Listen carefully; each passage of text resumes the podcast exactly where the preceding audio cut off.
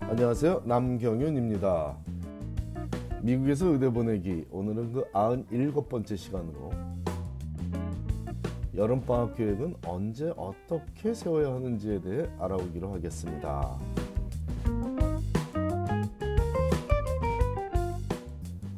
지난번에 함께 나눈 새해 덕담편에 대해 감사를 표시해온 많은 가정에서 추가적으로 실질적 여름방학 계획 수립에 관해 질문을 해오고 있으므로 그에 관해 얘기해 보기로 하겠습니다.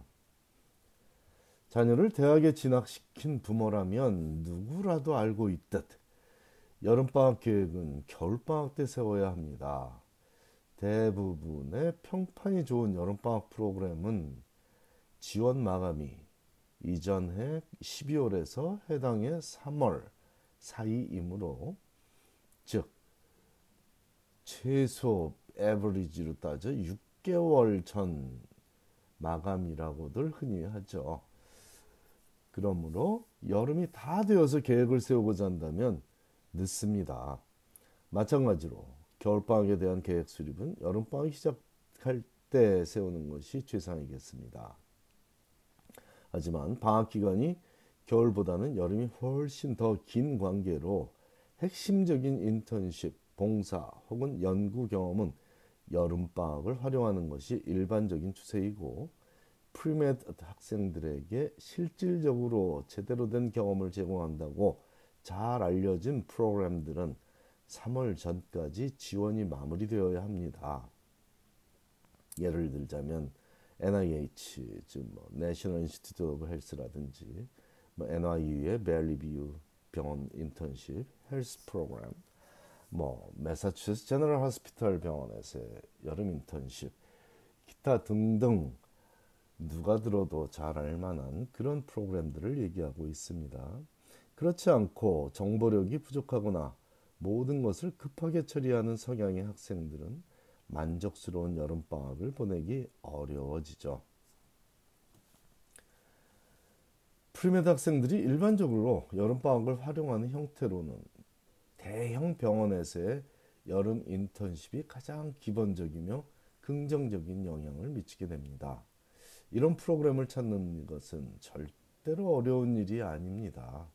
전국적으로 알려진 대형 병원이라면 대부분 premed 대학생들에게 여름방학 기간 중 약 10주 정도의 인턴십, 봉사 혹은 리서치 기회를 제공합니다.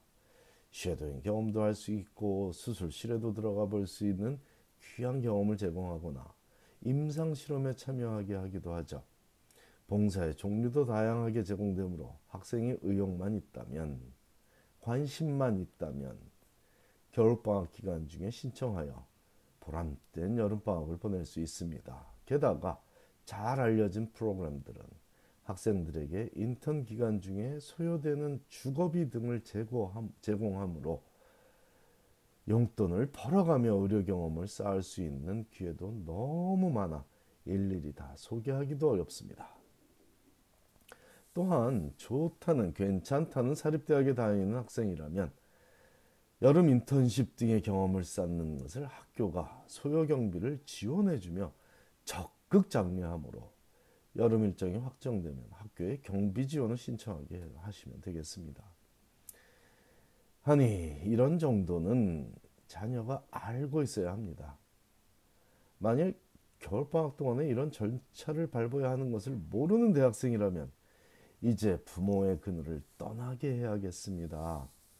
고교 시절처럼 부모가 대신 프로그램을 알아보고 신청을 하고 강요하여 참여하는 행태가 대학에 가서도 지속된다면 그건 부모가 자식을 버리는 길을 걷고 있다고 감히 감히 말씀드리고 싶습니다.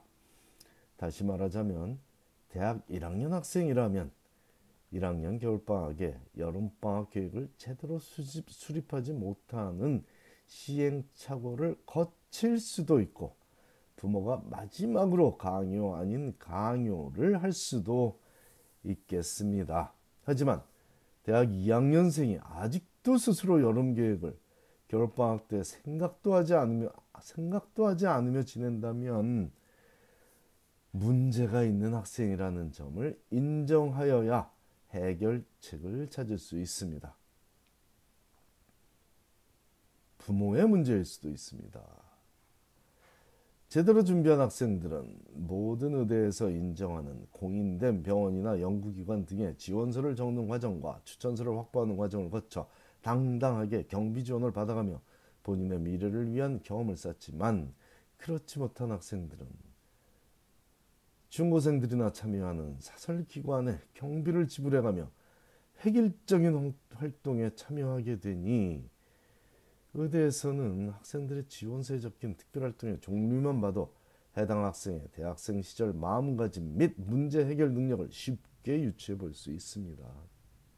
얼마 전에도 언급했듯이 프로젝트 브로드와 같이 유료로 운영되는 사설 기관들이 학생들에게 봉사 경험과 연구 경험 등을 제공하는 프로그램은 물론 좋은 취지로 시작된 유익한 것은 맞지만 이는 고등학생들, 중고등학생들을 main target으로 잡고 시작된 일이지 대학생, 특히나 인턴십 기회가 너무나도 많은 premed 학생들에게는 잘 어울리지 않습니다.